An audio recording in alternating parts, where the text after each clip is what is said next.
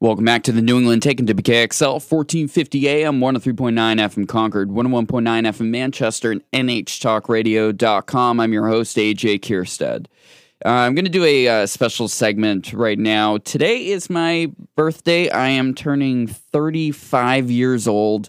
Um, I wanted to do something a little self-indulgent. I'm going to call this episode uh, thirty-five if you're checking out the podcast version of it, or if you missed part of it.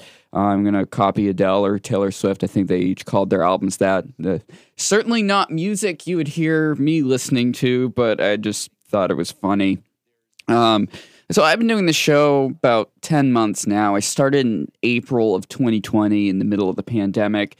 And it, it was really hard to get out into the community to talk about what I wanted to do with this show. And I figured this would be a great opportunity on my birthday. It's you, you think about how old you are and where you are in your life on your birthday. And I, I thought that'd be a good place on the show to take twenty minutes here to kind of talk about where I am in my life and how I come to Um, my current beliefs on life, politics, the world. And I have this fantastic platform that I'm just unbelievably blessed to have here in W K X L. Uh, huge thank you to um, Gordon Humphrey, who's the owner of the station, and Janice Sear, who's our current station manager, for giving me the opportunity to do this show where basically I said, yeah, just, just do something on a regular basis, and um, we'll support you however however we can. And I, I mean, very lucky to be able to do this from home ninety percent of the time, actually more than ninety percent of the time. And today I'm sitting at the station, actually at W K X L Studios, to record. It's it's almost eight A M I just dropped off my uh, kid at school, um, who's constantly brought up during during um, during the show when I'm doing my interviews, because I, I think family is a huge context to where I sit on the political, with where, where I think politics are important, um, what's important in the news, really, and my just my personal ethics.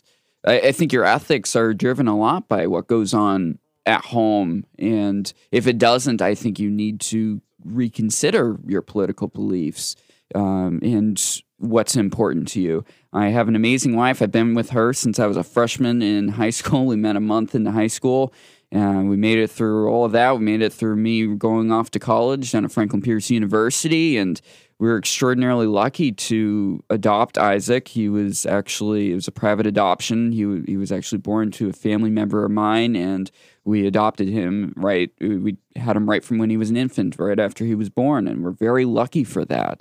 Um, This, I think my family is the reason why I'm very, uh, it'd be considered conservative or Republican by many people, but I think traditionalist is a lot better way of phrasing it. I, I think that government policies that impact my family are the ones that are the most important to me. Um, I believe we should be part of our community. I like my son, like especially I always talk about how libertarian I tend to lean with my politics. I I don't agree with the Libertarian Party on a lot of things. I'm talking about maybe small L libertarian, classically liberal more than anything else. Um, I, I feel like there should be as little interference from the government as possible in the day-to-day lives of my family and how they work, but we are part of it. I, I it's something a lot of people are surprised by. I very much support the public education system in this country.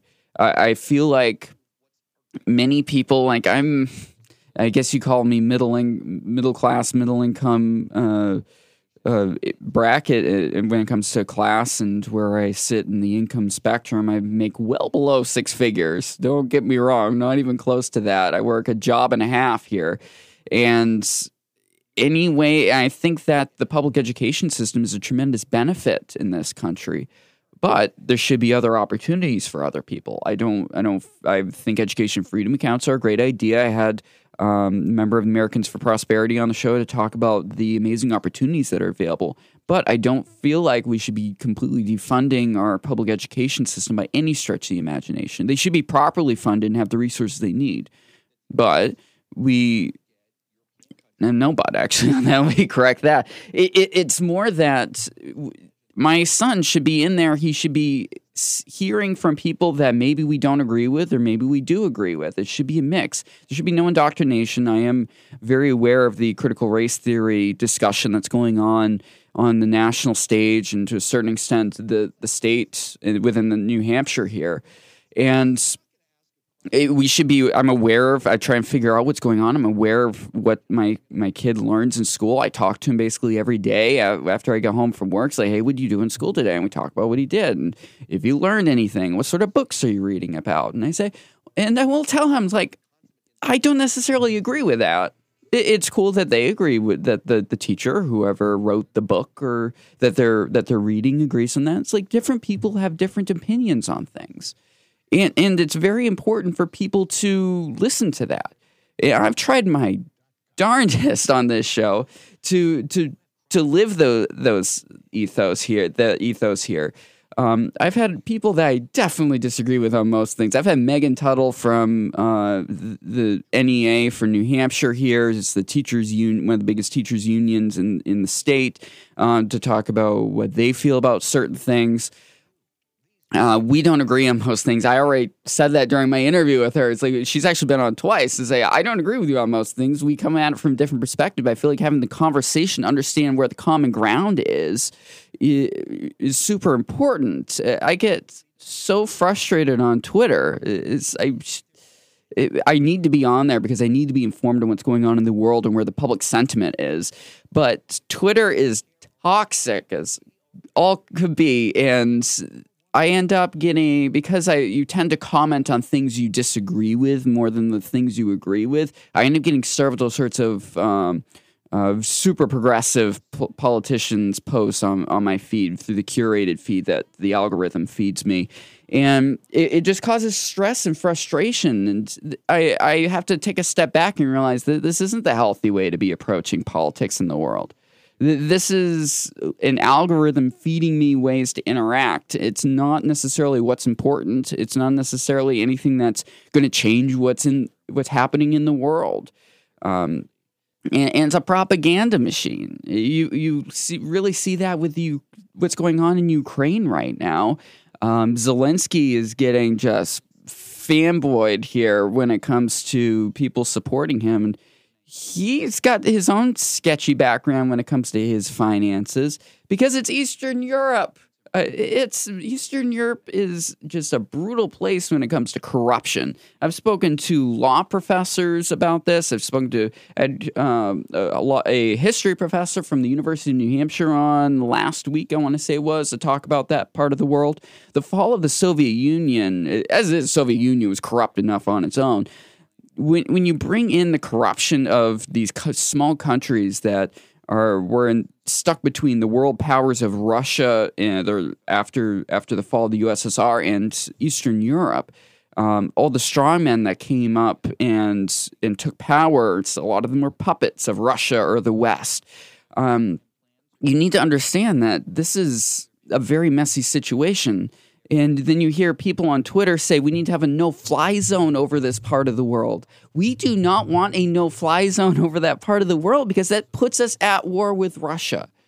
When you consider what laws are going to be on the books, consider the enforcement mechanism. Um, it's just like with any foreign policy, any law, how do you enforce it? And you enforce a no-fly zone by a military presence in that part of the world that will shoot down planes from Russia. When that happens, Russia takes that as a sign of aggression. This is totally missed by so many on the mainstream media, politicians just trying to get points on, on, on the board here for their party and showing that they support with Ukraine, they stand with Ukraine. Twitter is garbage when it comes to discourse. But unfortunately, I need to be on there. So I, I hope that the insights I can bring from Twitter, from my perspective, are helpful to the world when I bring them on the show.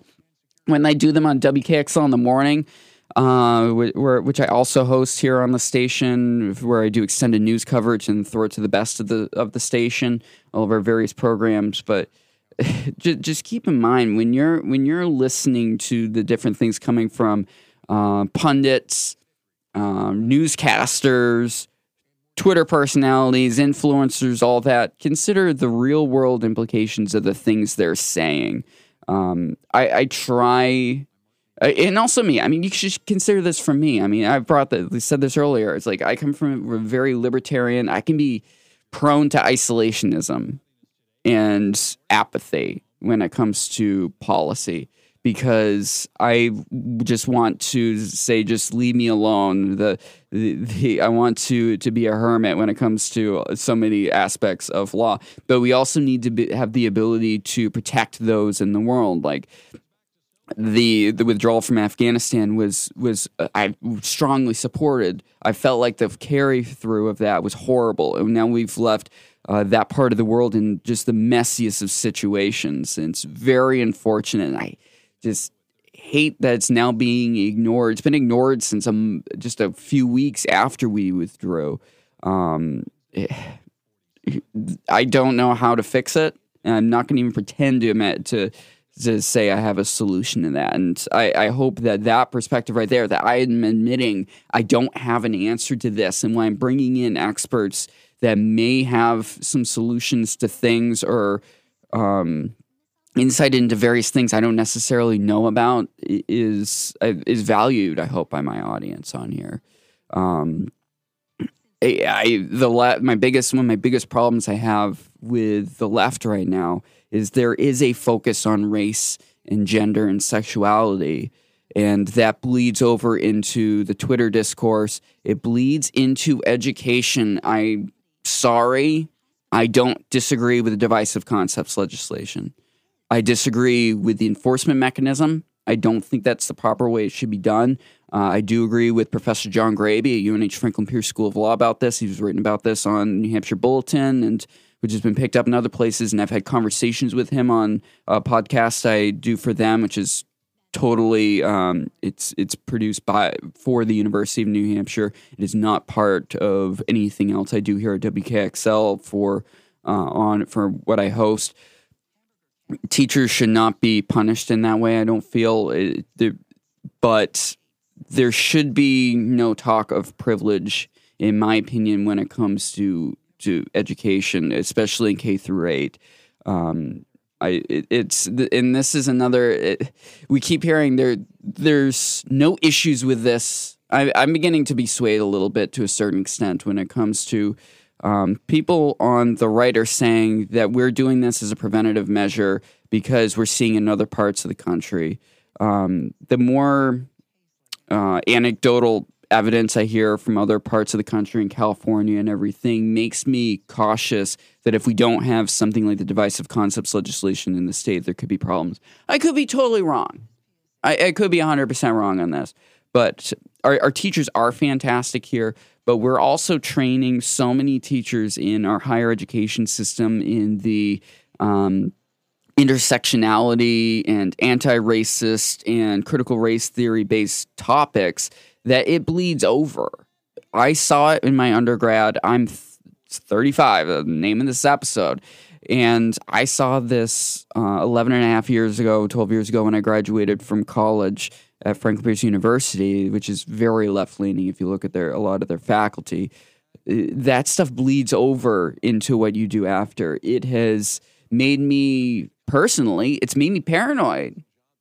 It's made me paranoid that Um, what I'm reading is hidden, has a hidden agenda with regards to this, that it's going to end up going to the next generation, and I don't feel like it should be. Ibram X. Kendi, I think, is a toxic individual. I feel like his, quote, anti-racist, end quote, ideology is very problematic when it comes to day-to-day life. I don't think those should be in public schools. People can go to the library and get that whenever they want. It should not be part of the curriculum. Maybe let me correct that. Maybe it shouldn't be part of the curriculum. one hundred percent I say that. If it's in a high school library, fine, whatever, ultimately. It's the option of the parents and the students to, to go and check that out. It should not be part of the curriculum at all. Um, I, I want to just – this is how I, – I feel like it would be a great thing to cover right now.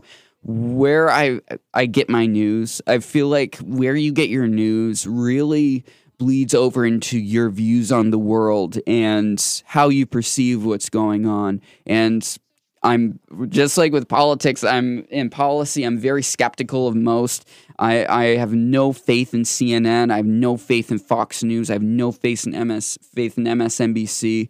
They are uh, corporate and political, and those two together are not good. It, they they have they're trying to just feed program that they can sell advertisements on, and they're all very obviously political, which leads to bad reporting and narratives. Narratives in news coverage are a problem. I understand the need for a certain level of narrative because you need to tell a story in order for a news article to get traction. If a, a great example of that is the Invisible Wall series that Johnny Bassett and his his, his one of his kickoffs for that series, which is about uh, zoning in Manchester and how it really stops low-income families from finding housing, especially affordable housing.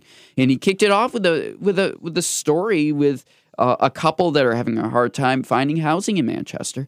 That that's a great idea for, for people to to come to terms with this is happening to real people. But you can't rely on empathy and n- narrative to determine what's the ba- best path forward always. I mean, that the Invisible Wall series is an example of it being used in a good way. An example of it being used in a bad way is Ukraine.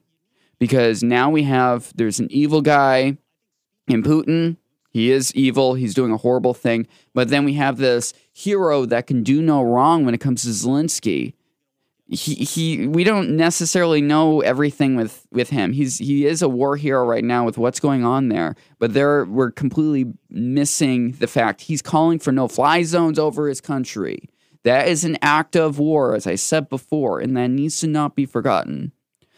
Cuomo, Governor Cuomo is a prime example of the story. We have a hero, and he he's going to save New York from, from the coronavirus. He thousands of elderly were killed in the nursing homes because of his lack of isolating COVID individuals from the elderly. This was forgotten and completely bypassed by the mainstream media because they have a narrative. The Democrats, uh, when it comes to C N N, M S N B C, and the Republicans when it comes to Fox. And Fox is just kissing the boots of Trump through his presidency, which is not their job, in my opinion.